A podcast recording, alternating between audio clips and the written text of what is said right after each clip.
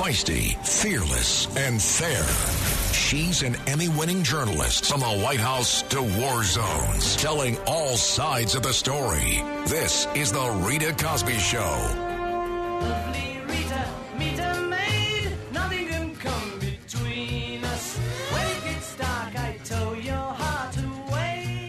Breaking Rita,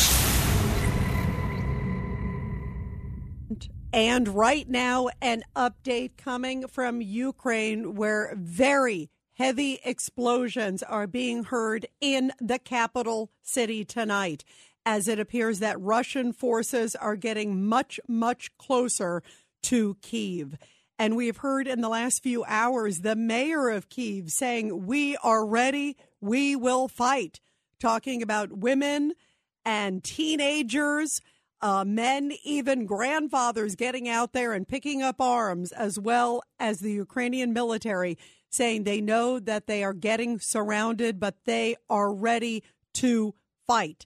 Meantime, President Zelensky over there is pleading with Russia to put down their arms, pleading with Russian citizens and troops to say, do not fight this battle.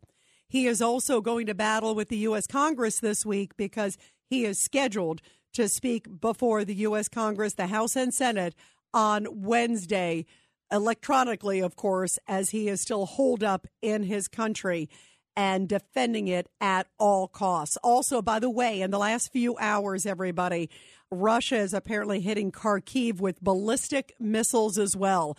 A sign that Vladimir Putin is getting desperate and trying to get a victory in Ukraine because we know that they've lost a whole bunch of Russian forces. We know that a number of towns, everyone has been fighting back, but they have been getting more brutal and more ruthless. In fact, in the last few hours, we're getting word of potentially, possibly another mayor who has been kidnapped. We know that two so far have been kidnapped. Uh, one of them, it was shown on video. It was pretty amazing. They put a plastic bag over his head in Melitopol and basically walked him off.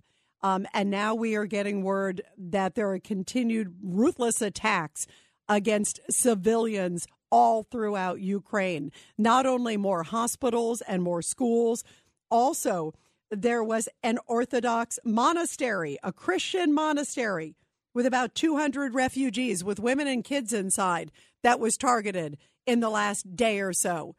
The Russians are trying to hit everywhere. And they also hit, as we know, right on the Polish border. That was an incredible attack, too, as well, because that was only about 12 miles from the Polish border at an international peacekeeping base. And that is coming dangerously close to NATO territory. Apparently, that was a missile. We're getting word in the last few hours that that was not dropped from a plane, but that was actually launched from Russia, a long range missile multiple ones that obviously were done. They said about uh, 30 or so uh, were done actually that came toward that international peacekeeping structure where only a few weeks ago there were National Guard from the U.S. that were there training the Ukrainians. So this is hitting really close to home again, still in Ukraine, but right there on the border with Poland. And also, as I just mentioned, massive strikes taking place at this hour, huge explosions being heard all over the capital city. And also, the governor of Kharkiv claiming that Kharkiv was hit with short range ballistic missiles stationed in Russia. So, massive force coming from Russia. So, what is the U.S. going to do? What should we do? Why are we not giving them at least air defense systems? Why are we not giving them much more superior air defense systems? We're the best military in the world. We also have NATO with us. What the heck is going on? Why are we dragging our feet? And of course, there's still the big debate about the MiGs, whether we should be giving them the MiGs planes or not. And, you know, at this point, why don't you just sneak them in? We had Secretary Wilkie on the show last week, former Secretary of Veterans Affairs. He's like, just put them in a truck, sneak them in across the border. And why tonight, at minimum, do they not have the most sophisticated air defense systems in the world, the most sophisticated ones in the world? We have them. Other places have them. Why are we not bringing them in? We're bringing in javelins, we're bringing in stingers. Why don't we bring them in? They're not planes. There should be no debate about it. And that is why President Zelensky is going to plead before Congress in two days from now and ask for everything because they are fighting with everything they have, but they need much more U.S. and much more NATO support. So why is President Biden just lollygagging? It's like he's he was out at Democratic events. What the heck is he doing at Democratic events? Uh, to me, he should be in the Situation Room. He should be at the White House or Camp David. He was for part of it this weekend. But he's also out there on the campaign trail talking about the midterms. I'm sorry, but right now we may be on the wor- you know verge of World War III. I don't think he should be thinking about the midterms. I want to hear your thoughts tonight on all of this as you're listening to The Rita Cosby Show. 1 800 848 9222. 1 800 848 9222. Also, by the way, coming up in just about 20 minutes or so from now, we are going to have great General Keith Kellogg. Fox News contributor, also former national security advisor to then President Trump and also then Vice President Pence.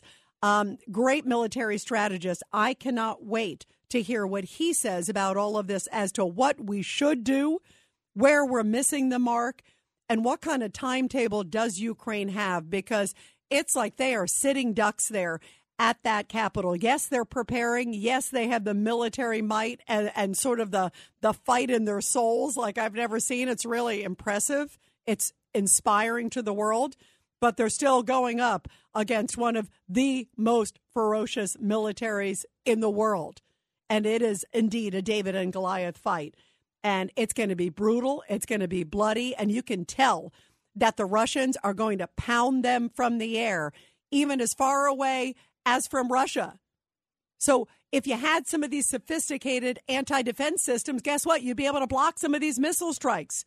They'd be able to know, especially they know that they're coming toward these key areas, toward these missile depots, towards these military locations. Put them around schools, put them around hospitals, definitely put them around any mili- military locations like airfields and things like that. That's what they were going for right there on the Polish border. They're trying to do anything they can to block supplies to come into Ukraine to choke them out. So some of the locations are known. So put some of these air defense systems that would shoot out these missiles, at least give the Ukrainians all they can because they are fighting with all they can. This is what conservative commentator Mark Thiessen had to say today when he was talking about the time is of the essence that Biden should not wait. Let's say he let's say he's able to encircle Kiev, but he's not able to take the capital. Then we could have a situation where we have a, a siege of Kiev, where people are starving in the streets, where residential neighborhoods are being bombed. There's going to be enormous pressure for us to do a the equivalent of a Berlin airlift uh, to provide humanitarian supplies to the city, which means NATO planes flying over over Ukraine. Wouldn't it be better to give the Ukrainians planes now so that they can repel that invasion and prevent that siege? Uh, but every every time we hesitate to do something, we make the situation more desperate and more dangerous. Why are we waiting? If the goal is to protect Ukraine, let's not sort of dance. And I understand why the debate about MiGs is some issue. I definitely understand. It definitely heightens the rhetoric. But we've already heard President Putin basically say anybody who's doing sanctions against me, that's an act of war. Anyone who's supplying military, that's an act of war. Why are we like, you know, like lapdogs going, okay, okay, okay.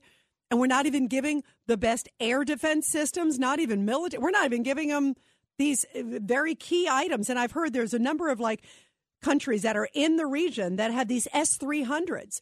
They are basically able to shoot down these missiles that are coming in from Russia and everywhere else. What the heck are we waiting for? Are we going to wait till Ukraine is just a piece of dust? What the heck are we waiting for? Here's a little more of Mark Thiessen talking about that. As Putin gets more desperate, he's going to become more brutal. Uh, you're seeing this. This was supposed to be a three day operation. Uh, he was supposed to be in Kiev by now. He was supposed to have installed a puppet government, and, uh, and the whole thing was supposed to be wrapped up and done. And we're now in week three, uh, and he still hasn't succeeded in achieving his objectives. And the longer it takes, uh, the more brutal he becomes. And our hesitance to do what is necessary to stop him, to provide the Ukrainians, for example, with those MiG fighters uh, that, that they're asking for, that President Zelensky has desperately been asking for, is only going to put us in a tougher situation. If the goal is to protect Ukraine and the goal is to protect NATO, and he's dancing right there Putin by slamming many, many missiles, killing people, by the way. I mean, there were hundreds injured, there were 34 killed in that attack alone. He's also, as we know, you know, he's inching right there in NATO territory. What if it was a bad missile strike? What if it missed? I mean, uh, he knew what he was hitting. You're going to believe that some old Russian missile system is going to know exactly where it's hitting. He's claimed all the hospitals were wrong ones. You know, oh, they're errant missiles. We didn't we didn't mean to hit them. So what is he going to suddenly hit something into Poland or other neighboring countries and go, "Oh, I'm so sorry. I didn't mean to hit there." And what are we going to do at that point? This is really dangerous stuff and clearly Putin is testing a very weak President Biden. Here's Kayleigh McEnany, former White House press secretary, talking about this. You had Florida National Guard there, 165 soldiers from the Florida National Guard stationed in the very building that was shelled with 30 Russian missiles. They were evacuated on February 12th. But we had American soldiers there. This is 12 miles from Poland. This is frightening, and even more so when you consider Jake Sullivan, National Security Advisor, went out on one of the Sunday shows with Margaret Brennan on CBS. He was asked point blank if there was an accidental errant shot into NATO territory, what would we do? He said, All I will say is that if Russia attacks, fires upon, takes a shot at NATO territory, the NATO alliance would respond.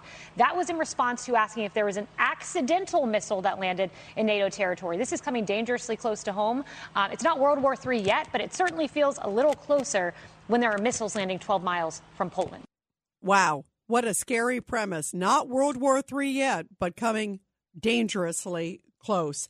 And Kennedy on Fox News also said that she didn't really necessarily think it was a surprise that he hit so close to NATO's border and hit in Poland. He is getting more vicious, more ruthless, and more brazen. Take a listen. Nothing surprised me. I wouldn't be surprised I'm if he you. starts bombing Poland, and he, he- he obviously he he might want to take the entire world down with him. Uh, it is it, it's hard to believe that in this era where we've had so much progress and so much evolution, particularly technologically, but even in health, even in mental health, the ways that we're having conversations, not just in the U.S., but around the world, uh, it, y- y- I am aghast that there are still murderous people who are hell bent on taking things by force and by, uh, by ending human life. unbelievable. And in the last few hours, we're getting words also that he was uh, Putin was pulling in, as we knew, a whole bunch of Syrian fighters.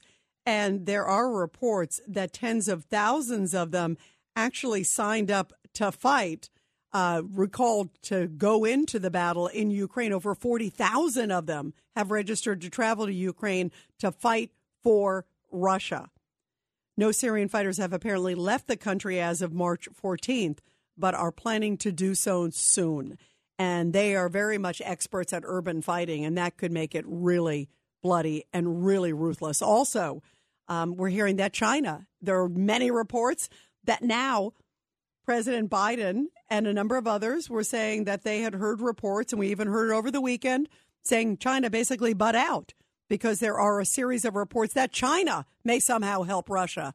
So, boy, is it getting ugly, and boy, is it a sign that Putin is getting desperate for a victory. 1 800 848 9222. 1 800 848 9222. Let's go to Phil in the Bronx. Phil, go ahead. You're here on The Rita Cosby Show. Yeah, hi, Rita. Uh, as I said in earlier calls to your show about uh, the Ukraine, the, the whole tragedy is going to wind down to turning the Ukraine into a no man's land, a complete no man's land with at least a million or two dead people. The whole the whole thing should have never happened. Look, I know I know your pride as as a as a family. You had Polish resistance fighters against the Nazis and such, but you've got to understand one thing. I, I've seen war, I've seen combat, and and the only logical way that this country and its people could have ever had some semblance of civilization is they they could have surrendered. You know, it's the old Arab trick. You surrender peacefully, you welcome them in, you feed them, you let them live in your homes, and then come Friday night, everybody pulls out a knife and slits their throat. I mean, you know, that's that's one one aspect. The second thing is that with with NATO, that they're they're concerned about Poland, possibility of, of, of a rocket hitting Poland. Look, the the UN is not going to do anything. These countries are not going to do anything. They, They're but they're but they're but they're supposed to. They're and you know that They Phil because of no, they won't. I Yeah, can well, guarantee you. I, and, I know. and Phil, know you bring up a great point. procedures. No, you bring up a superb point. They're supposed to, is what I'm saying, and I hear what you're saying that they actually won't in practice, um, and that's a powerful message. But you're right. The way they have acted so far, I would wonder too. I, I totally hear what you're saying. And Phil, thank you very much for your service. Thank you. The one issue I do have a problem with is we should have done so much more beforehand. And I do hope that there is something that we can do now. So the sheer luck that the Ukrainians could win this fight. We're going to continue more with your calls, everybody, after the break. It's the Rita Cosby Show. Breaking news. Now, the latest on Russia's invasion of Ukraine. And this is the Rita Cosby Show as more details are coming in in the battle in Ukraine, which now heavy explosions, massive strikes taking place in Kiev, including an apartment building and many other locations as citizens there are bracing for an all out assault by the Russians.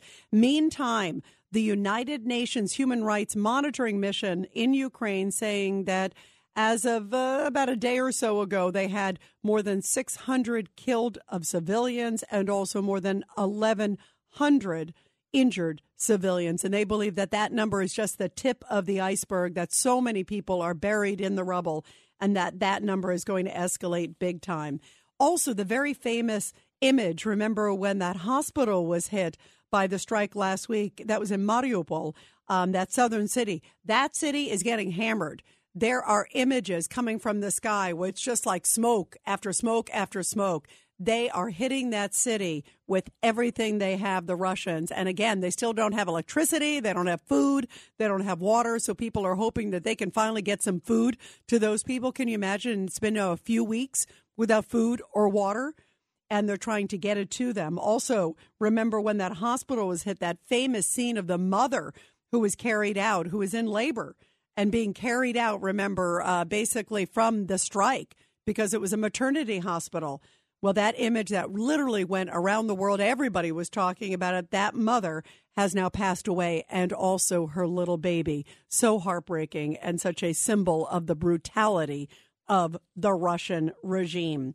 And meantime, Lindsey Graham, Senator of South Carolina, says we should not be waiting. We should bring in the jets, bring in everything to help the Ukrainian people. Take a listen. We need to send the MiG fighters. Amy Klobuchar said over the weekend, a Democrat from Minnesota, that don't rule out that we will eventually send the MiGs into the Ukraine. If we could reverse course, Steve, and actually send the fighters in, that would be a morale booster for the Ukrainians, and it would hurt Putin because it shows that we're determined to stay in this fight it would show that we are determined to back the Ukrainian people, although it could escalate things as well. And that is a huge issue. And that's why it's being debated. And again, later this week, President Zelensky is going to be addressing the U.S. Congress. You know for sure he is going to be asking those things. Let's go to Juan in the Bronx in New York. Go ahead, Juan. Your thoughts about what we should do now. show, of course.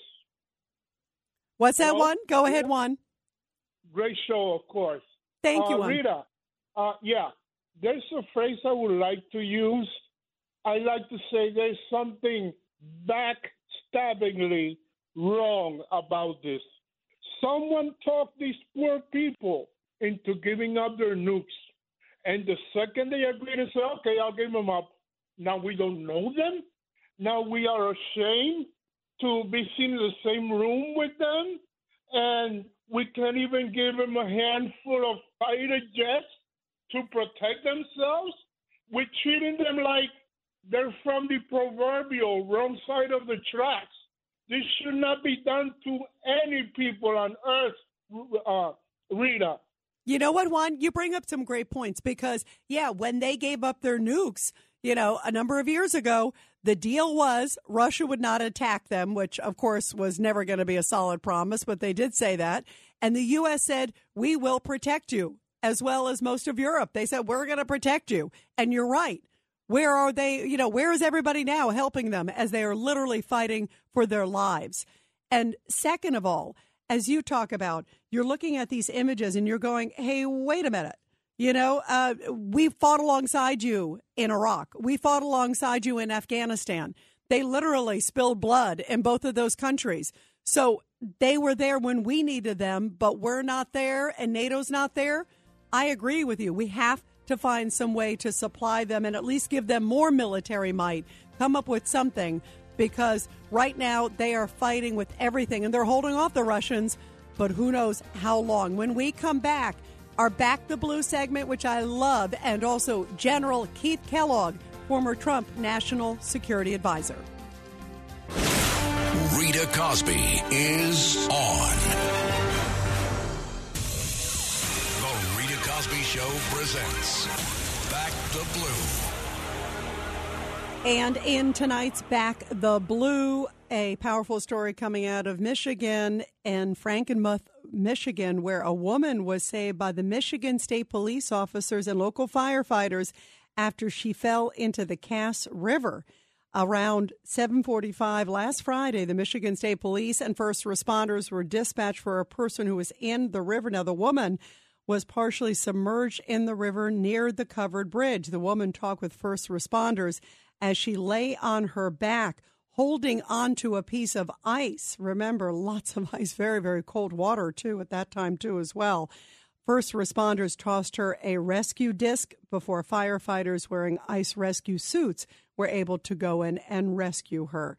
And the woman was then put in the care of the mobile medical response unit and taken to the hospital. An amazing rescue, again, as she was clinging to ice and saved by police officers and firefighters. And such a great reminder of the incredible rescue and work of our men and women in blue.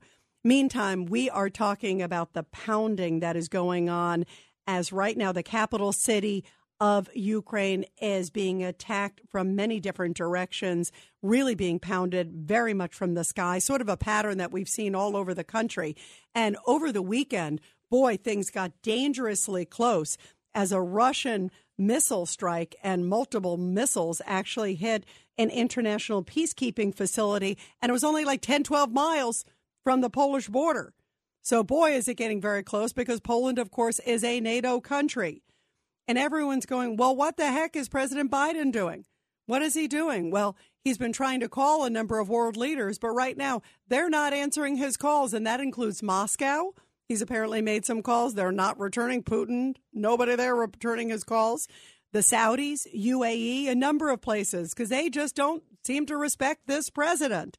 And things are so bad and so apparent that it's really been a lackluster form of leadership on the U.S. part that even Trevor Noah of Comedy Central, who's not necessarily a Donald Trump fan, well, this is kind of interesting. In the last few days, He's saying, boy, it would be very different under President Trump. Take a listen. This is a scene from Comedy Central's Daily Show with Trevor Noah. Would have never happened to Donald Trump. Never. No one was ever ignoring Donald Trump's calls. Yeah, because if you ignored Donald Trump's calls, you didn't know how he would respond. Maybe he'd send an angry tweet, or maybe he'd just like ban your country from everything. You don't know. That's why I bet in these situations, Biden actually wishes that he could hire Trump to step in as president wildcard. You know, just keep everyone on their toes. Because if Trump was calling, you best believe the UAE, they'll be racing to pick up the phone. Oh, Mr. Trump, Mr. Trump, we're here, we're here, hello? Too late, Ahmed. You made me wait two rings. We're bombing the UAE and the UFC, just in case. And joining us now to discuss all of this is General Keith Kellogg. He is the former national security advisor to then President Trump and Vice President Pence, also the author of War by Other Means. General, you know, the Ukrainian people have been fighting hard for their homeland. What should we give them militarily so they could really defend themselves? Yeah, thanks, Rita. Thanks for having me on tonight. Look, you know, we should give them, if they want rocks, give them rocks, slingshots, slingshots, airplanes, airplanes, whatever it takes for them to fight because they're fighting so valiantly and they're being led by a Churchillian figure in President Zelensky. I'm a little bit disappointed. You know, we there was no fly zone, didn't want to do it. NATO kind of got that, but then they asked for, and we were going to give them some uh, MiG 29s that came out of Poland and uh, it would have increased the Air Force by numbers by about one third, and we kind of held that up deal. And then, you know, I'm looking, why don't we give them some air defense? We just need to give them some stuff they can fight with. They're not asking for boots on the ground. They haven't asked for a single U.S. soldier or an allied soldier at all. They just want the ability to fight back, and we should be giving them this. And I think we were a little bit late coming to the party. And what I mean by that, for example, we didn't give them the Stinger air defense system, which is first class till about two weeks ago. Uh, we were slow getting them a lot of the, the the javelins they needed, so we were slow on the uptake. But we should flow everything they want. If they want something, we should figure a way to give it to them. And right now, what I'd like to see them get uh, is an air defense system, especially in the West, to put around point targets so those airfields don't get hit. Uh, we can go to NATO allies. They've got Russian-made systems called the S-300. Uh, the, the Greece got them. The Bulgarians have them. The Slovakians have them. And we could maybe transfer those in. Just give them stuff to fight with. And, and when we're not doing it, Rita, and that's um, you know there, there's no lack of courage with the Ukrainians. They don't need courage. What they need is equipment to fight. And in fact, um, Kiev's mayor said, you know what, just give us the supplies. We'll take care of it. We can close the skies ourselves, but give us the weaponry. Um, do you see that happening? Because that makes perfect sense. And in fact, I know the S 300s, those are actually, aren't they ironically like Russian made? So that would be interesting if that's what is actually shooting down Russian missiles, right? Yeah, that was, again, back in my mind, I said that's only fitting. Yeah, and there, there, there are systems that were bought by former um, you know Russian satellite countries, and then the, the Greeks have them because the Turks bought a Russian system and and they've got them there. And in my point, let's just transfer them there. You know, figure out we'll backfill them with Patriots or something. And then uh, I think there's a concern by President Biden that if you do something like that, it's escalatory. I said, well, I can't figure that out since the guy who's escalatory is uh, Putin by invading. And I kind of my attitude would be, Rita, oh, shove it. Just you know, we're going to supply them with it. If you don't like it, tough. And and nobody's doing that. I mean, it's just amazing to me that uh, that's why I watched what happened with the MiG 29s in Poland. The Poles were willing to give them up. The Ukrainians were willing to get them in the United States, and uh, and President Biden was the one who personally disapproved the deal. I, it's just incredible to me. So, yeah, you're right. Give them the give them the systems. The S300 is a good system, sort of like if, the Patriot system. It's got a slant range of uh, basically 100 miles. In other words, you can shoot down an incoming missile or an airplane uh, from the distance from uh, here in Washington D.C. to Richmond, Virginia. Uh, it's a good system. It's, it's solid, uh, and I don't know why we don't think out of the box and do stuff like that. How do you feel, General Kellogg, that President Biden has been doing? I mean, it seems like he's sort of, you know, following. I am not seeing a lot of leadership. I'm sure if, I want to get your thoughts on that because even other world leaders are not even picking up the phone. I mean, we're understanding now Moscow's not picking up the phone. Uh, the Saudis aren't picking up the phone. UAE isn't picking up the phone. Is that a sign of how they view him? Yeah, I, I, and I understand Reed is a harsh assessment. I, I kind of got it but I don't I don't think he's leading from the front at all. He's kind of reacting, but that's his that's his DNA. I mean, if you look at it, don't people shouldn't be surprised by that. You know, I, I've said people set patterns in life, Rita. You know, we go to the same service station, we go to the same uh, gas station, we walk down this grocery store and down the same aisles like we normally do. And people set patterns, and Joe Biden has set patterns. And his patterns are not of leadership. I mean, it goes back to what Bob Gates said who was the former Secretary of Defense for Obama and director of the CIA, said Joe Biden's been wrong on nearly every national security decision in the last 40 years. You know, and and, and I remember the, the the story, and it's not story; it's true. You know, easily looked up where when they were going after Osama bin Laden, in the Situation Room, Obama went around the room and asked should they go or no go, and, and Biden said don't go. And it's just a pattern of his life. So now he's being very reactive, very cautious, He's not being out front. I mean, he talks a real good game, but he doesn't play a good game. And you're right. The Saudis won't pick up the phone and talk to him. The Russians won't pick up the phone and talk to him. Uh, that's not a sign of leadership. That's a sign of that he does. He's irrelevant. And to Putin, he's irrelevant. Yeah, which is just catastrophic for so many reasons not to have any sort of communication and to try to pressure the two sides to come to you know a peace deal most importantly to get putin to stop first and foremost um, what about your thoughts about this strike that happened general kellogg that happened right near the polish border uh, you know 10 to 12 miles of the polish border this war is widening that is so risky well, it is. And, and wars are start, Rita. They generally start because of because of misinformation, mistakes, uh, and that's how things get totally out of hand. And I think that's the danger I'm worried about is something like that. Just an errant missile goes into Poland or somewhere else, and that's how wars start. And there, I know what they were trying to do militarily. It was trying to shut down the supply lines into western Ukraine, and that's where you kind of say, "Hey, enough of that." Uh, but boy, I tell you, you're really putting it on the margin when you do something like that, uh, and that's you know that's how mistakes in the war start. And I think it's just very, very risky. I know militarily why he did it. Uh, it's also why we should have prevented it by putting some type of defense system there. Uh, you know, a, a, missile defense system like our Patriot or S 300 or something. But boy, I'll tell you, you're getting really, really close. And and Putin doesn't care, and and somehow we have to make Putin care about that. You know, I think the part of the reason he doesn't care is I think he may be losing right now. Look, if he has to go outside and ask the Chinese for help, which there are reports he's done that, or go to the Syrians for help, reports he's done that. That's telling me uh, that's a big tell, telling me that you know, he's having problems and needs some help. And I'd tell the Chinese there was apparently a seven-hour meeting with Jake Sullivan uh, with the Chinese today about the, the war. You know, I, if I was Jake Sullivan, that meeting would have lasted seven hours, left seven minutes, and I'd walked. I would have walked in the door and said, "Look, if you support the Russians, you are party to this conflict, and anything that happens in the future is going to be on you as well. Help us end this war, or otherwise get out of my face. Thank you very much, and walk out the door." But talking for seven hours, I mean, that's just you know, I what did they solve? Nothing. I, I just don't get it. But that's just administration. Yeah, no, it's been really frightening. And as we're seeing the war widen and widen and widen, and sadly, the brutality that's been happening on the Ukrainian people, because I think, to your point, General, that Putin is desperate and worried.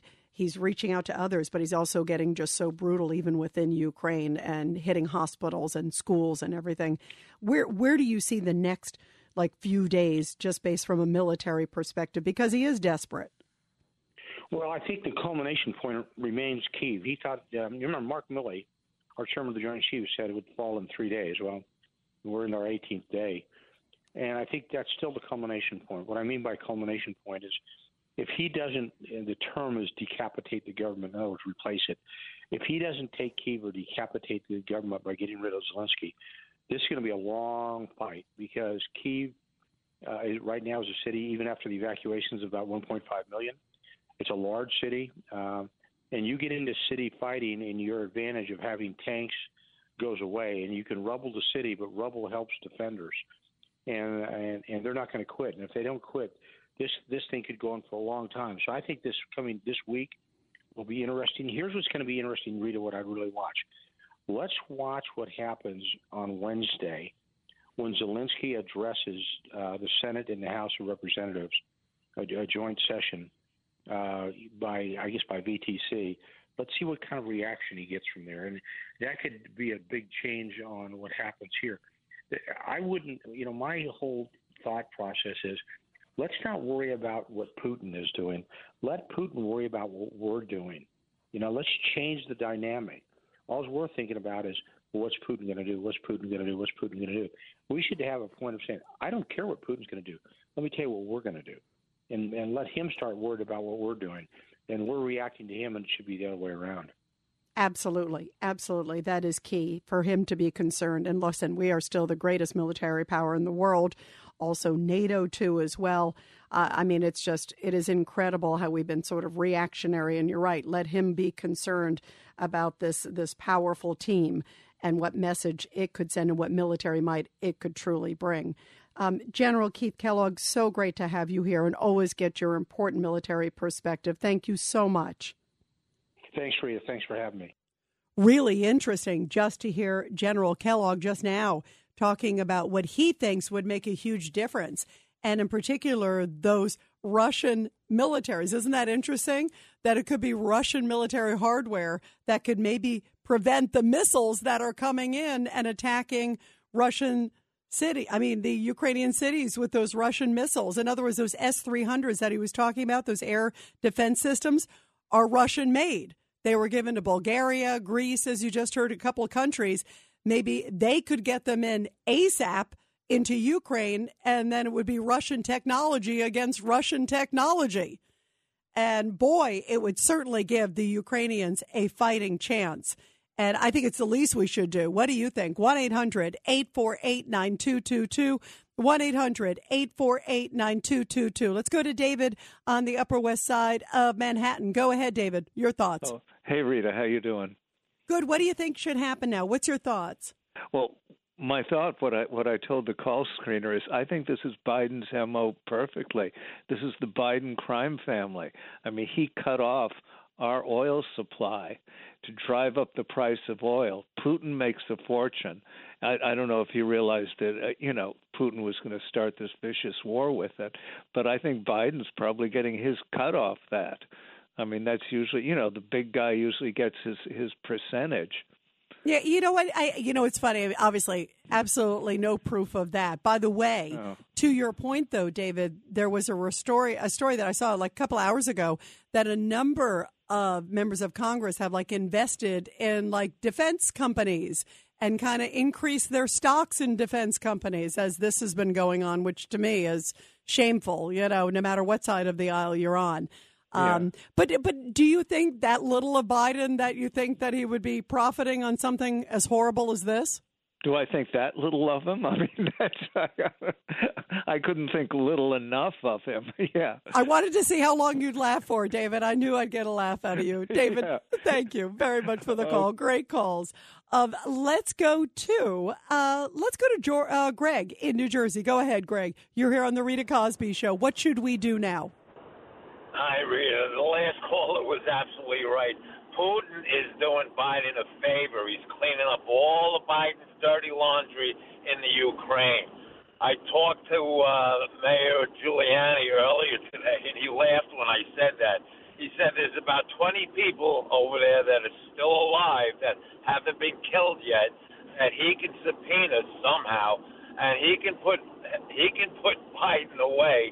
He could have him convicted of at least treason or something. But Biden's got so much dirt all over the world. China's got dirt on him. He- he- Right now, Putin is doing Biden a big favor. China's stepping in, letting uh, Russia use the yen and and their uh, their uh, money machine. This is the start of the loss of the dollar as the world currency. Wow. This is the start of China. Well, you know what, Greg? It is a scary premise because you're looking at sort of like China and Russia clearly in cahoots. The question is how much? Um, and then the next question is where do we go from here? Because, boy, China certainly seems to be coddling Russia. Um, they have even signaled, even though they deny the reports, that maybe they're going to somehow, you know, resupply them with military, maybe buy their oil at a discounted price. There are so many things that are just so concerning about all of this. And as you talk about, there's Biden footprints, certainly Hunter's footprints all over the place. We're going to continue with your calls, everybody. 1 800 848 9222. And you're listening to The Rita Cosby Show. This is the Rita Cosby Show. Breaking news. Now, the latest on Russia's invasion of Ukraine.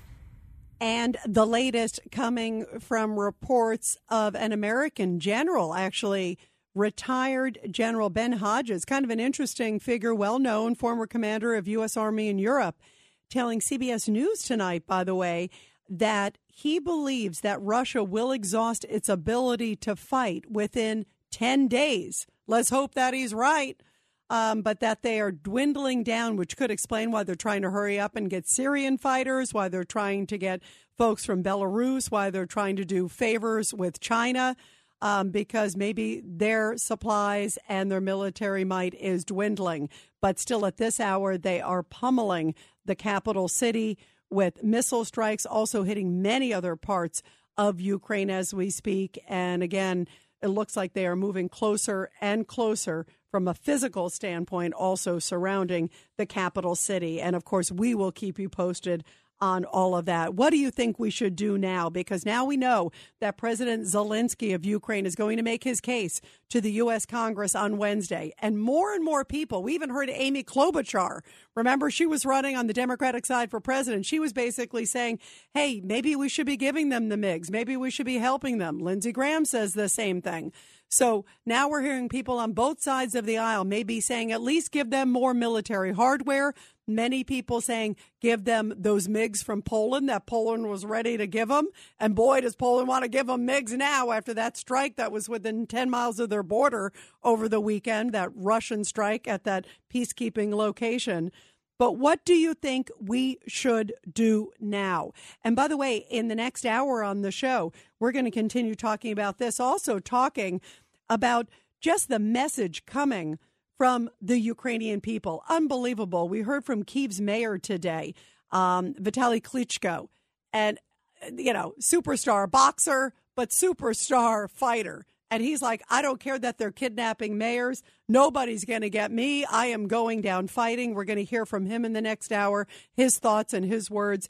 And also, we're going to talk about violence in America because it appears that there is a serial killer out there who is killing homeless people in New York and D.C.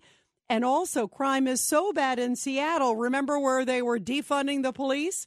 Well, now Amazon is moving almost 2,000 workers because crime is so bad. Doesn't look so good to defund police, huh? 1 800 848 9222. 1 800 848 9222. What should we do to help Ukraine now?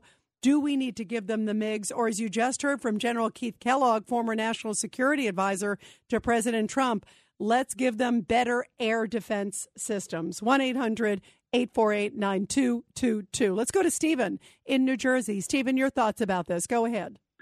Sure. Hi. I just think that Biden is so squeamish about uh, doing anything over there. He's just uh, letting uh, uh Putin roll over him, indeed contrary to what he thinks uh, himself is going on. And I think it's time for the British and the French and the Polish to just, you know what, override him. Uh, he he might be the head, but he's he seems to be not doing his job anyway. He uh, historically he's never done any job uh, in any direction that's beneficial. Look at what what he's done to this country.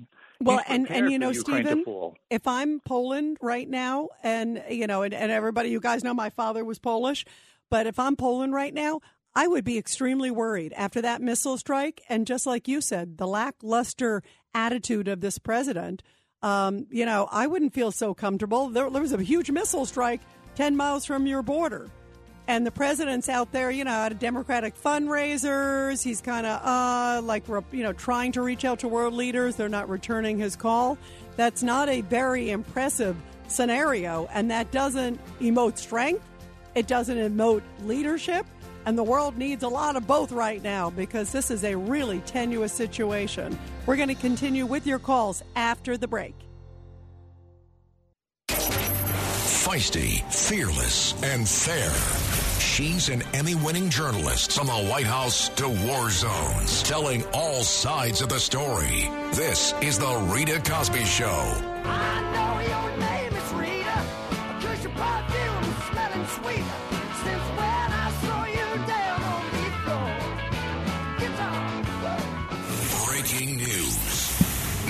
The latest on Russia's invasion of Ukraine. And tonight, everybody here on the Rita Cosby Show, here is the latest on the war that is taking place in Ukraine. An airstrike near a checkpoint has caused extensive damage near Kiev. And of course, that is the capital city, and that means that Russian troops are getting closer to the capital. Also, massive explosions being heard in Ukraine's capital tonight as Russia is expanding its brutal attack across the country. There are also word uh, just coming in that some 900 missiles have struck into Ukraine since the beginning of all this. By the way, over the weekend again near the Russian border, 30 of them striking an international peacekeeping location. Whereas only a few weeks ago, the Florida National Guard were hanging out there.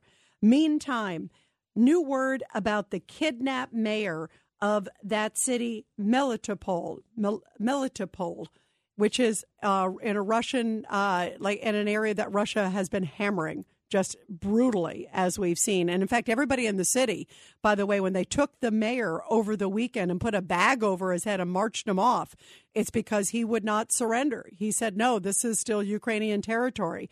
And they said, either claim that it's Russian territory or we're going to take you. And he would not claim it. Think about the guts of this guy.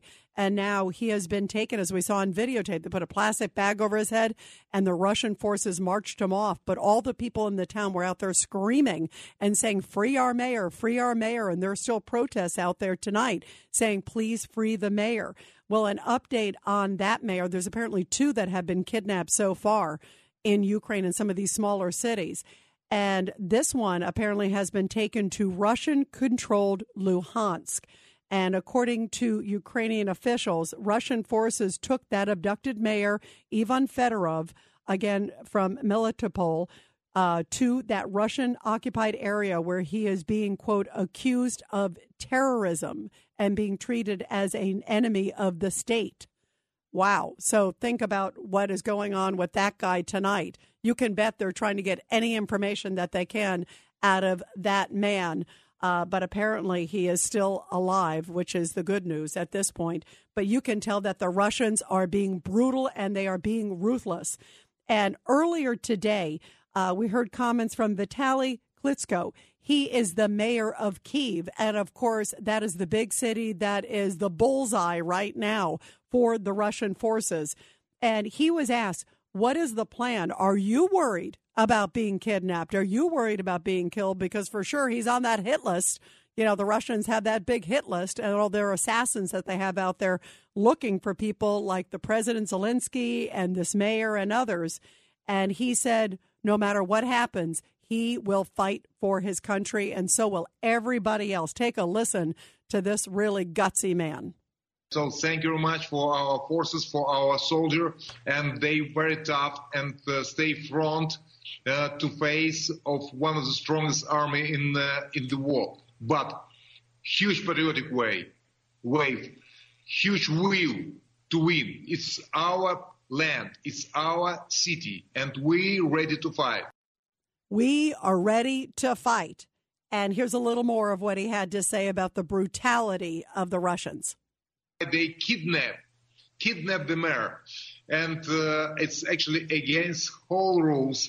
And uh, we see how unfriendly, how is uh, they unhuman yes. activity make Russians in our land.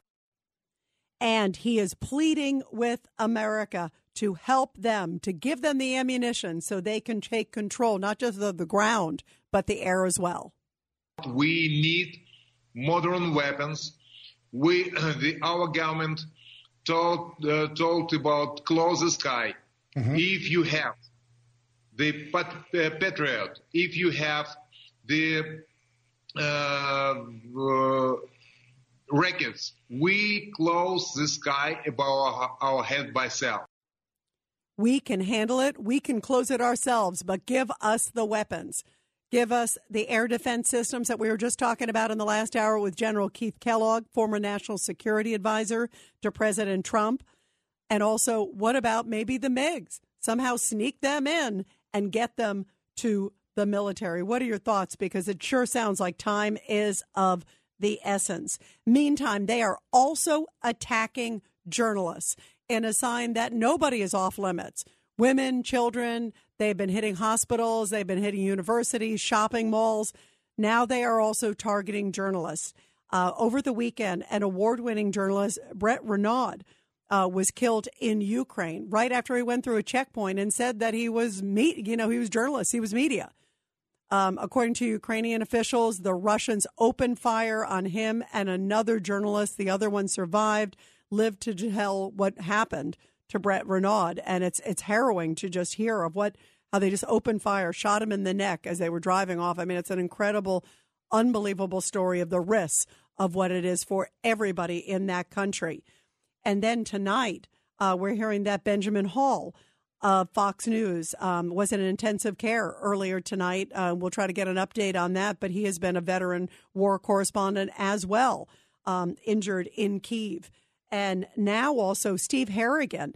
He's a reporter who has covered so many different war zones. I've known Steve for decades, and Steve has been to so many of these difficult battles, so many of these frontline fights. And he says what he is seeing now in Ukraine is really horrific and it may not have a good ending for the Ukrainian people. Take a listen. It is a movie I've seen before. It's a bad movie. 20 years ago, when I got started in Chechnya, Putin surrounded the capital of Grozny and you used the verb rubble before. It's a verb now. That's what's going on. They're rubbling cities. So they rubbled it until everyone was dead or left. And every day we were waiting. Did Grozny fall? Did Grozny fall? They put us in an armored vehicle, drive us in. You pop out, you look around, it looks like the moon. Kiev could look like the moon in six months. I don't see what's going to stop it. He's done it before. I've seen how this ends. I've seen how this ends, and it doesn't sound like it's going to be pretty. Um, here's a little bit more of how he describes Vladimir Putin. Stop treating Putin like he's a president. He's a thug. Absolutely. Treat him like the war criminal that I believe he absolutely is. And also his generals, too. Why are we not putting more pressure and saying stop? Because clearly we are not these little sanctions on, you know, caviar and diamonds and things like that, and even the oligarchs' yachts and things like that. Somehow it doesn't seem to be helping the Ukrainian people right now. 1 800 848 9222. 1 800 848 9222. Let's go to Lamar in New York City. Lamar, your thoughts about all this. Go ahead. Uh, good evening. Rita. Before I make my statement, I'd like to preface it with the remark that uh, your political uh, savvy, brilliance, and your patriotic passion are really quite inspiring, which is why we loathe having to take issue with you even on this one point. I would remind you well, first of all, Uh, first of all, I'm going to compliment you and thank you for those nice comments. But I love different opinions. It's okay, Lamar. That's what that's what America's about. And this is such a tough topic. There's going to be a lot of different opinions. Well, that's true, and I would just like to remind you, Miss Rita, something you're well aware of. Uh, those are the words uh, spoken by the great emancipator himself, Abraham Lincoln, when he said that if a nation falls, it will not fall due to enemies from without, but enemies from within. I've heard people call your program talking about a need for a regime change in Moscow. The existential threat to the sovereignty of our nation and the liberty of our people is not in Moscow, but in Washington, D.C. We need a regime change there. It has become painfully apparent that 10 Joe Bidens, no, I stand corrected. 100 Joe Bidens do not equal one Donald John Trump. The fact of the matter is, is that this has all happened before. In 1939, when Stalin invaded Finland, uh, the Finns were terribly outnumbered, but they refused, like the Ukrainians, to be overwhelmed. They fought with the same valor and gallantry we see being displayed in Ukraine, and it ended with their final capitulation to all of Stalin's demands. What we see going on in Ukraine has happened before. It is an exercise in futility. It is worse than futile, Miss Rita, because it can end in only one way the decimation of the Ukrainian people. Uh, So what do we do? Because because Lamar, obviously he is our elected president. Um, and and sadly, look at what the vice president has accomplished, Lamar. I mean, it, it's been so dismal on her, you know, her European tour. It's it's frightening. Miss Rita, we've had four to six presidents in this country. This is the first time in the history of the republic we've had a we have a commander in chief who has made good on his threat to refuse to defend our borders. We have millions of people crossing that southern frontier without the benefit of any legal documentation. Most of them are criminals, drug traffickers, terrorists, and as as the great Donald John Trump said at his meeting yesterday, this obsession that is being portrayed defending the borders of other countries is is an, is time wasted. We need to defend our own borders, Miss Rita, and I don't mean to sound unkind or severe. What is happening in Ukraine is a tragedy. Listen, I hear you, Lamar. By the way, um, and speaking of which, to your point about our own border security, it's interesting you bring that up, Lamar. Um, and I love your passion, my friend, and I agree. Listen, we have to protect our homeland first and foremost, um, but also we have to protect what's going on over there because I don't think. Uh, clearly, Putin is not keeping it to even just a few areas of Ukraine. The whole country he's clearly targeting, and he's clearly a bully. And many people believe he will not stop at Ukraine. So it may not be what happens in Ukraine stays in Ukraine. So it's obviously a big issue. But one of the things that's really also scary too. To your point, Lamar, I just saw this story, and it was about 8,600 Russians that have sought refuge in the U.S. on the Mexican border in recent months. What do you make of that, everybody? Isn't that interesting? And this is coming from the Associated Press. This is, you know, you know, uh, mainstream media, not not somebody, you know, who's trying to inflate numbers or anything. Um, they say that close to, again, 8,600 Russians have sought refuge in recent months. So, what do you make behind that? To Lamar's point about our border security, which I agree with you, Lamar, is a mess, is a disaster, and is an enormous national security issue. Are these Russians that came through there on the border and a big number suddenly? Are they were they expecting maybe a war was coming and are they the good guys who don't want to be a part of it and want to come to this great country called America? Or are they trying to do something nefarious to get into this country? I mean, you think about, you know, some people in the past that have come through that border that did not have good intentions and they sort of slowly integrate within America and suddenly we've got all these numbers here coming in why so many Russians suddenly coming through the U.S. Mexico border. Clearly, it's a big welcome sign down there for anybody, but that could be a reason for concern. And boy, is it a reason for concern. Now, I want to know who are these people? Are they here for good intentions because they love America and didn't like the rhetoric of Vladimir Putin leading up to this? Or do they have some nefarious intentions and they're trying to kind of ingratiate themselves in America? Remember Mohammed Atta and some of those other guys, you know, they were there, they were working in Florida and working in elsewhere. One of them was in flight school, remember, in the Midwest all of these different things, you have to make sure you know who is coming to our country. And especially at a time like now, boy, do we need to know. We're going to continue with your calls, everybody, after the break. 1 800 848 9222. 1 800 848 9222. Are you concerned, as Lamar was just talking about, and rightfully so, about what's going on in our border and the fact that now there's a report that more than 8,600 Russians have sought refuge in the U.S. via our border in recent months. Do you trust that? Is that good news or is that really bad news? 1 800 848 9222. This is The Rita Cosby Show. Breaking news. Now, the latest on Russia's invasion of Ukraine. And the latest on Russia's invasion of Ukraine as the battle right now continues and rages over the capital city of Kiev.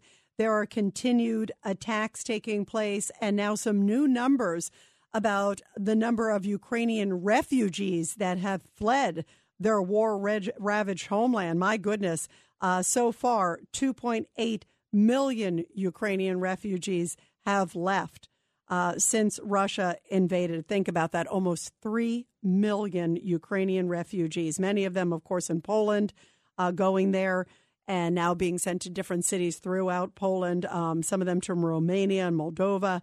Um, some to other countries throughout Europe. But what a staggering number that now, in just this short bit of time, almost 3 million Ukrainian refugees. The other thing, too, we were just talking about also is the fact that now suddenly 8,600 Russians have somehow sought refuge in the U.S. on the Mexican border in recent months. Why suddenly so many Russians coming across the border at this time? Was that something nefarious? I hope we know who these Russians are. I hope we've tracked them down to see if they have a criminal history. Are they buddies with Vladimir Putin? Who are they? Are they oligarchs living here, trying to live under the shadow of darkness? Are they planning something nefarious, even much more serious? Are they fighters? Who are these people? We need to know, especially at a time like this. Boy, is this a reason why we should have a closed border and not an open border that is leaking like a sieve. Meantime, Kamala Harris, who came back from a disastrous visit to Europe, so much so that even Joe Biden is saying that he may go now to Europe in the next few weeks.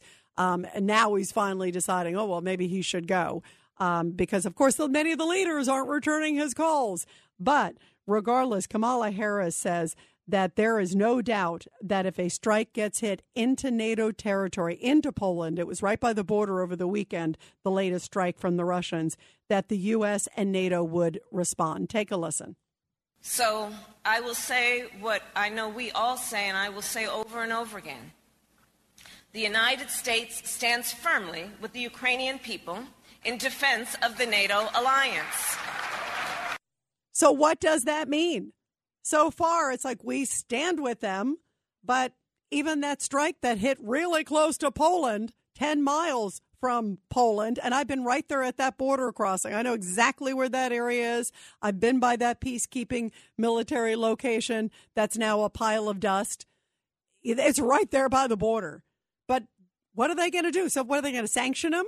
Sanction, uh, you know, salmon or something? What's next? They sanction caviar, they sanction diamonds, they sanction vodka. Nothing seems to be stopping Putin because he does not seem to respect President Biden and is just going full throttle. And over the weekend, Kamala Harris and President Biden were at all these different events.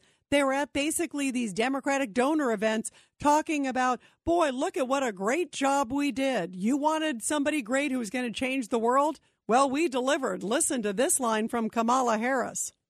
Our task is to show people that in many ways they got what they ordered. Right? They said this is what they wanted. They stood in line. They took time from work. It was difficult. And a lot of what they demanded, they got. And so let's get out there as we do and remind them of that. Wow. So they got what they ordered. So I guess we ordered massive inflation. I guess we ordered an open border that now we have 8,600 Russians and we have no idea who they are. And I guess we ordered potentially on the verge of World War III. Boy, I don't think anybody ordered this one. 1 800 848 9222. Let's go to John in Brooklyn, New York. John, your thoughts about all this. Go ahead. Um, thank you, Rita. Um, for so many years, uh, Gorbachev and other leaders of Russia have tried, I think, to make peace. They have uh, removed themselves from their buffer uh, countries that they were invaded from and lost 20 million people. They left Latvia, Estonia, Lithuania. And now just about all of those countries are joining NATO. And I think that's spooking them um, because NATO's charter is to fight in case Russia should attack. So, John, let me uh, play devil's uh, advocate. Russia should have nothing to worry about if they're not planning to attack. You know, I, I mean, even even buying your logic, and I think it's, uh, you know, I think Putin clearly feels threatened by NATO, but NATO's done nothing. That's just an excuse for him. He's trying to justify assaulting you know, and slaughtering, you know, a country. Uh, I mean, I think he'll find any excuse. John, go ahead, John. I'm not differing with you. I'm not differing with you. What I'm saying is he wanted to join NATO once just to show perhaps that he wants to be peaceful. If something can be changed amongst the two sides, NATO and them, that we can get back to being peaceful like we were after World War II, like we were when we go on the space station commonly. Yeah, yeah. By the and by the way, John, you bring up a great point because listen, I think peace is the absolute best way. By the way, on the space station, the latest update is there's an astronaut up there, an American one, that Russia plans to maybe leave behind. Think about being abandoned literally in space by them. We're going to continue your calls, and I agree. Let's hope for peace. Rita Cosby is on. The Rita Cosby Show presents Support Our Heroes. And in tonight's Support Our Heroes segment, a women's veteran event took place at the Veteran Center in Scranton, Pennsylvania, just a few days ago, designed to recognize fellow women veterans of service. Now, the women's names were read out loud and they were given a rose as a memento and saluted and thanked for their service. Brigadier General Maureen Weigl attended the event and she said, quote, when I first served, women made up just 10% of the demographics and population of the armed forces. Today, we are at almost 20%. And wonderful to see women and men recognized, of course, for their service to our country. Meantime, U.S. troops, in fact, thousands of them are stationed in NATO countries around the world because refugees are pouring in. And also, not only are they helping with humanitarian, they're also helping to protect those NATO countries, especially as we got word that a major missile strike hit again right about 10 miles by the Polish border. I mean, that is awfully close. And those old Russian missiles, uh, I wouldn't count that they actually know where they're going, or if they do know, that's really scary. Even if we give them the benefit of the doubt, do you want an old Russian missile suddenly missing its mark and then it runs and it goes into NATO territory, which is Poland? Or maybe he's trying to send a message and maybe he might do it. Many people believe that he may not stop with Ukraine. And what is happening at Ukraine right now? They are fighting with everything they have because there are repeated airstrikes and sounds of massive explosions taking place in and around the capital city. And Marc Thiessen, Chris, uh, conservative commentator, had this to say because he believes that Vladimir Putin does not respect Biden and is going to push the limits in every which way. Biden's so focused on not provoking Russia that he's failing to do what's necessary to defeat Russia. Uh, and and the, le- the, here's the problem with that. The lesson of history, the last, lesson of the last year of the Biden administration is that weakness is provocative. That when your enemies think you're weak, they are more likely to test, uh, question your resolve, and they're more likely to test your resolve, and they're more likely to miscalculate. That's how wars get started. So you've got a situation. I mean, it's no coincidence that Putin invaded just a few months after the disastrous Afghan withdrawal, uh, which which sent a message of weakness in the world. And weakness opens up the door to dictators. That's why tonight we are hearing, of course, of this sort of alliance as there has always been with Iran. We're also hearing that China is having discussions with Russia as to whether to maybe help them militarily. That would be frightening because they're a major military power. Also, to help finance, maybe buy some of their oil at a discounted price to help Russia. Uh, boy, what should we say to China and will we have any sway? Have we lost sort of our standing on the world stage? I mean, have we looked weak? I think absolutely yes. Unfortunately, in many, many ways, we do not look like we're taking a leadership position. And Jake Sullivan, who's the national security advisor, by the way, he had a seven hour discussion today with his counterpart in China, uh, in meeting some, somewhere in the middle, but talking with him, essentially saying, you know what? Uh, please do not get involved. Please butt out. That would be about a seven second conversation if I was having it with the Chinese counterpart, but it took them seven hours to get there, and they still don't know what the results are of the discussion. He did say, however, afterwards, and he said this over the weekend too, that there is a red line if Russia uses chemical weapons. Take a listen. It is a very legitimate concern, fear that Russia would use chemical weapons in Ukraine. They're right now accusing the United States and the Ukrainians of potentially using chemical or biological weapons, which is a tell. It's a tell that they themselves may be preparing to do so and then trying to pin the blame on someone else. That's a classic page out of the Russian playbook. As the president said on Friday, if Russia were to use chemical weapons in Ukraine, they would pay a severe price. And I'm going to leave it at that today as we work closely with our NATO allies and partners. And together we communicate through channels to the Russians uh, to reinforce that message that Russia, in fact, would pay a severe price if they use chemical weapons in Ukraine. So, what does that mean? And do you think that Russia is concerned about President Biden and NATO at this point? He's clearly pushing the envelope by sending those missiles to that peacekeeping installation. Again, about 10 miles from the Polish border, you know, all the way from Russia, apparently. The report is that it didn't come from planes, that it actually was missile strikes that were launched from Russian territory all the way there. So why are we not giving them these weapons? Why are we not giving them some air defenses? And what does President Zelensky need to do when he makes a case before Congress on Wednesday of this week? He's going to be doing a virtual speech to the U.S. Congress. Can he convince Congress to do more? 1 800 848 9222. 1 800 848 9222. Let's go to David in San Diego. David, your thoughts. You're here on The Rita Cosby Show. Hi, Rita. I find it hard to believe that anyone in this country could think for a moment that we will not be drawn into the conflict. Somehow, somewhere, it's going to happen, and obviously, we're not preparing for it because that would be considered, oh, an act of aggression by Putin. And I don't understand why we are so afraid of him and he is not afraid of us. But we will be drawn in, and as far as the, the chemical or biological weapons, they will be used. And this this punishment, this severe price that will be paid. I'm with you. I'd like to know what that is. Yeah, I have no idea what it is, you know, and, and also you bring up a point. Do you you do feel it's inevitable? I'm not sure. Listen, I would hope that it's not inevitable because boy, that really gets things tricky for and escalates and causes enormous concern, you know, not just for America but for the world.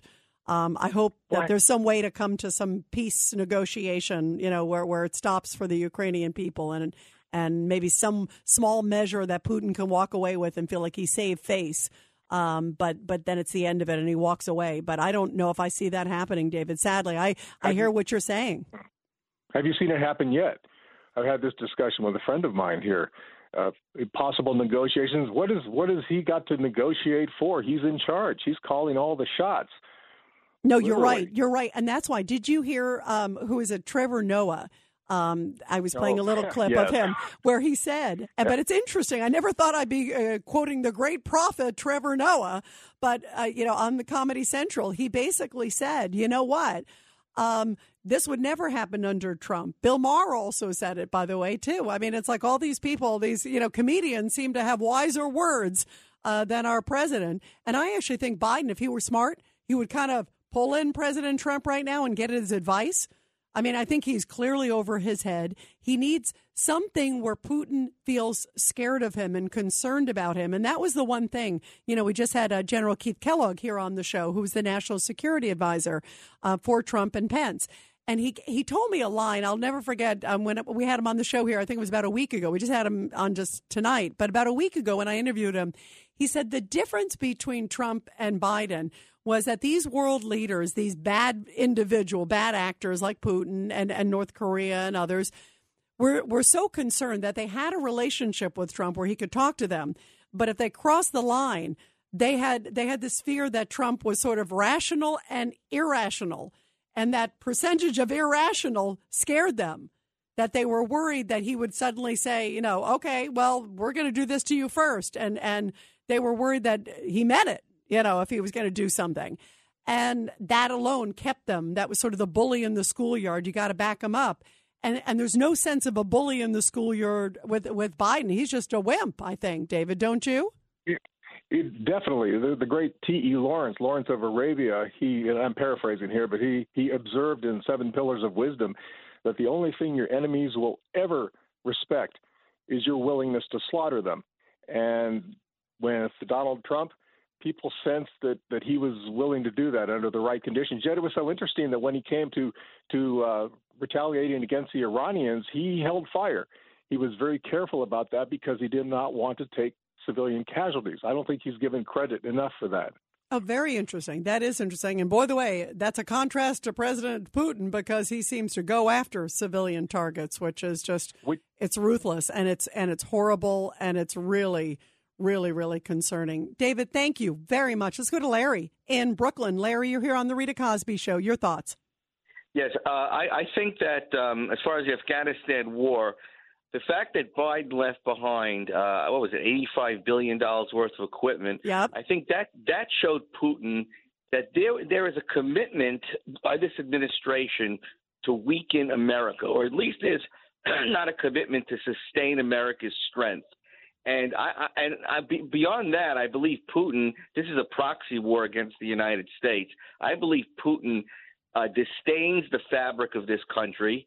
He disdains the left, the leftists, the left wing philosophy. Don't forget, Putin outlaws a lot of things like homosexuality in Russia, whereas we allow transgenders in the military. So I think he looks at that as we have a weak, wimpy military, a weak president, and um, I think he disdains America, and I think he's he's he's teasing us to get in. Now, another point I want to make is and and Larry, I'll get I'll let you answer, but you Yeah. bring up a good point because I wondered that too. If he was sort of like like hitting the missile so close to Poland's border. Um, as sort of like trying to kind of incite us to draw us in. Like I, I, I agree with you. I mean, it's sort of like a little bit of this cat and mouse game. Um, but go ahead. I, I hear where you're going because I, I thought the same thing Okay. too. The only thing that's going to save Ukraine and possibly save the world at this time, and I really mean this, the world, because we are on the verge of nuclear war, uh, is is if the, the United Nations somehow gets involved and every country of the world turns against, we turn this into a humanitarian issue, where countries from every continent, Africa, Asia, South America, everywhere, look at the slaughter, the wanted slaughter of people, and send their own armies in because Putin, NATO is bogged down in a nuclear um, endgame, but the other countries of the world are not. So if Pu- Putin's going to start, what is he going to start nuking the entire world? If the whole world turns against him, he's going to have to retreat. And no, that's great, where- the only way out. interesting. Yeah, I like that. I like that. It's sort of like a chess game. I like that where you're going. The problem is also, Larry, is then you got China and you got Iran, and those guys don't seem to be uh, going with the U.S. Not that they ever really do. Um, and I would n- definitely not trust either one of them at all. Let's go to Pete in Staten Island. Pete, you're here on the Rita Cosby Show. Go ahead, Pete. Hi, Rita. We're in it already. I mean, look at this. I mean, we we gotta we get we gotta defend these people. We gotta help them. I mean, not that this would ever happen. I mean, it's a long, long shot. I mean, the two things would be for uh, President Biden to call Donald Trump and at least get advice from him. I mean, Donald Trump whispered in Putin's ear, "If you attack us or anything, we I will blow Moscow up with you in it. I will aim it right at you." And other leaders, he told them he knew where they were, you know, and and and he kept them under bay. When he walked across that line with the little Korean guy, he showed guts. I mean, he could. This guy could have pulled out a knife and stabbed him. He had no uh, Secret Service with him, no nothing. That's when he really showed me the guts that Donald Trump has. And the same thing for New York with Eric Adams. Calling Mayor Giuliani, calling Curtis Sliwa, sit down about this crime. This crime is rampant. I was in the city today. I was up around the Diamond District. I was scared, and when I get scared, that's bad because Yeah, I'm that is bad because Pete, could be a Pete, you seem like a tough guy. You're right. You're right. And by the way, you know what? Your your point is an interesting one. First off, on um, the way he handled Little Rocket Man. Remember uh, the North Korean guy? Yeah, he was talking to him, and then yet if he crossed the line, he was very clear with them. Same thing with the Taliban, because the Taliban leader, he actually told, according to uh, numerous reports of people who were in the room, that, you know what, if you do anything to us, this is under Trump's reign, if you do anything to us, guess what? I know where your house is. He basically, I think, sent a picture of the house and said, hey, here's your house. In other words, it's not going to be standing if you cross the line. And sadly, you need to play hardball with people like that. And I cannot believe, as you brought up, Pete, you brought up a great point because there's they we left it was like what was it, eighty three billion dollars worth of weapons and machines. They're behind. I mean, how crazy is that? Think about if we had brought even one tenth of that machinery over to Ukraine. Why didn't we bring it all to Ukraine? Why didn't we put it all on different C 130s? We absolutely could have, but we didn't. And, you know, it, it's, it's unbelievable. And I agree with you. That sent a message to the world that Biden was going to A, leave people behind, B, uh, you know, be very docile with our adversaries. And it opened the door, I think. And I think Putin smelled weakness incredibly. By the way, we are talking, Pete, you brought up uh, crime in the cities. And I want to close tonight by talking about another important story that's been happening. Um, really sad. Um, and this to me is a sign of how brutal and how horrible and how despicable criminals are. Um, in New York City and in Washington, D.C., they are on the lookout now. They're on the manhunt for a guy who is responsible for stabbing, uh, for shooting rather, five individuals, homeless individuals in New York City and in D.C. Here's a little bit of Mayor Eric Adams talking about that. Homelessness should not be a homicide. This was a cold blooded attack. When you look at the premeditative action of this shooter, it sends a clear and loud message that we need the help from the public. So, what about the help from DAs and judges who are letting repeat offenders out? Right now, they have at least images of the guy. They're trying to catch him. But is this a sign of how depraved criminals have gotten, how brazen they are? You see this guy on videotape, like kicking to see if the person's moving, and then he opens fire on a guy in a sleeping bag. A poor homeless person who is sleeping outside. Is this a sign of how bad crime has gotten? And it also comes at a time where, by the way, Seattle, remember where they were defunding the police a bit? Well, in one of the areas where they were defunding the police, Amazon is moving almost 2,000 workers now, saying it's just too dangerous for them to be in downtown Seattle. Wow. It's suddenly an epiphany. I could have told them that during the summer of love, which was, boy, far from the summer of love. What are your thoughts about how brazen criminals have gotten that now they are targeting homeless men in D.C. and New York? And I bet you anything the guy's going to be a repeat offender. Hopefully they get this guy soon, but I bet you he's going to have a rap sheet a mile long. How do we track this down? And what does this say to you about the state of crime that now also Amazon is moving out to? In a place where they were defunding some of the police hopefully they get some more back. We're going to talk about that when we come back. 1 800 848 9222. 1 800 848 9222. It's the Rita Cosby Show.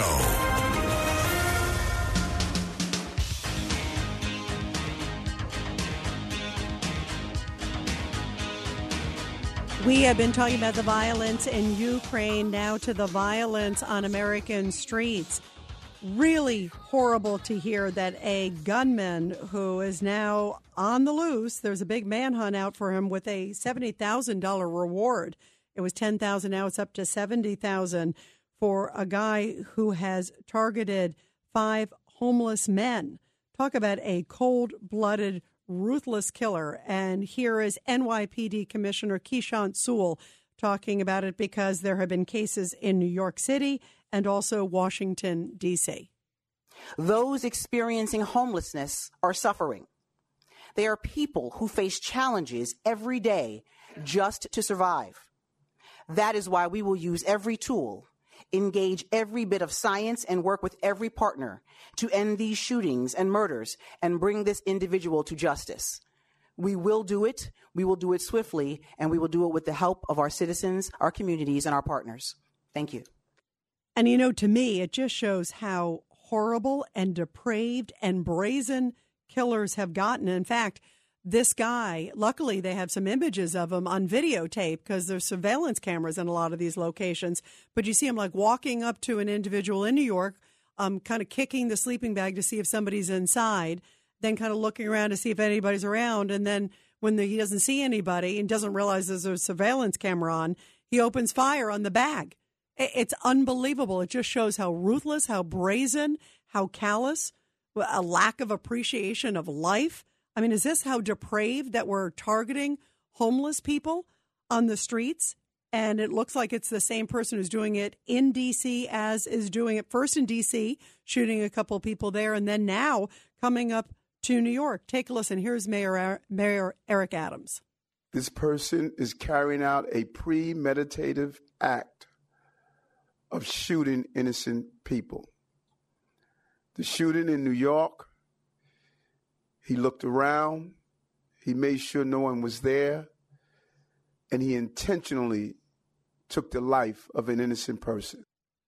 And they believe it is the same guy who's suspected in three attacks on homeless men in Washington, D.C. from March 8th to March 9th. Here is the mayor of D.C., who joined Mayor Adams today in a press conference calling for the public's help. We know that this is a scary situation. Uh, we know that our unsheltered residents already face a lot of daily dangers, and it is unconscionable um, that anybody would target this vulnerable population. How sad. They're homeless. They're so vulnerable. It's freezing cold and they're outside. And now there is this guy who is outside targeting them. Have we just got to the point where life doesn't matter? It's horrible. And to me, this is such a rem- reminder of why, first of all, we got to have great cops, which I think we do for sure all over the country. But we also have good judges and good DAs who are going to throw the book at these people when they get caught. What kind of a punishment should this guy get if he gets caught? Let's go to Karen in Rockland County. Go ahead, Karen. Your thoughts about this? How are you? I was just thinking this uh, this person that's targeting homeless people. Uh, did anybody ever think that possibly uh, this person, you know, might have had a relative or a friend that was attacked by one of the homeless people? Because they've been attacking people left and right in the city. Oh, that's an interesting point, Karen. Maybe in his mind, it still certainly doesn't justify by any means what he's doing. Um, but there could, we don't know what the motive is, but there could be a series of motives. You know, who knows? He could just be some just horrible, terrible person. Regardless, it doesn't no justification for for going after innocent people sitting there. Um, there have been a lot of attacks with homeless people, but these people were just out there on the street sleeping. You know, uh, you know, trying to make it through the night. Um, let's go to Norman in Brooklyn. Go ahead, Norman. Real quick, your thoughts. Yeah, hi Rita. Um, look, uh, D.C., New York, Philadelphia, these blue these blue cities are out of control. Uh, my personal experience with DC was getting whacked in the head by a transient person months ago. I remember you told us that. I remember. Yes, and my forearm is still broken. So anyway, so uh, and he's going up for uh, some kind of trial, but I doubt he's going to show up sometime the end of March. And by the way, Norm, uh, you're right. It has gotten so out of control with the Yeah. homeless people. You know, to your point, and I'm glad that you're okay, Norm. Too. I remember when you called about that. But these people were just innocent victims who were just sleeping on the street, weren't doing anything, and literally he was killing them while they were asleep. I mean, this is just, it is absolutely horrible. Um, and obviously, we got to make sure that we bring this person to justice. You're listening to The Rita Cosby Show. This is Greg Kelly for Priority Gold. What does it mean to be America's precious metals dealer? It means that you're in touch with the hearts and minds of those who love this country, value our freedom, and want to protect the future. Priority Gold is that precious metals dealer. They've helped thousands of Americans back their retirement with solid gold and silver. Call Priority Gold at 888-506-6439. Receive free shipping, free storage, a free investment guide, and one of the best purchase experiences in the industry. Call now or go to prioritygold.com.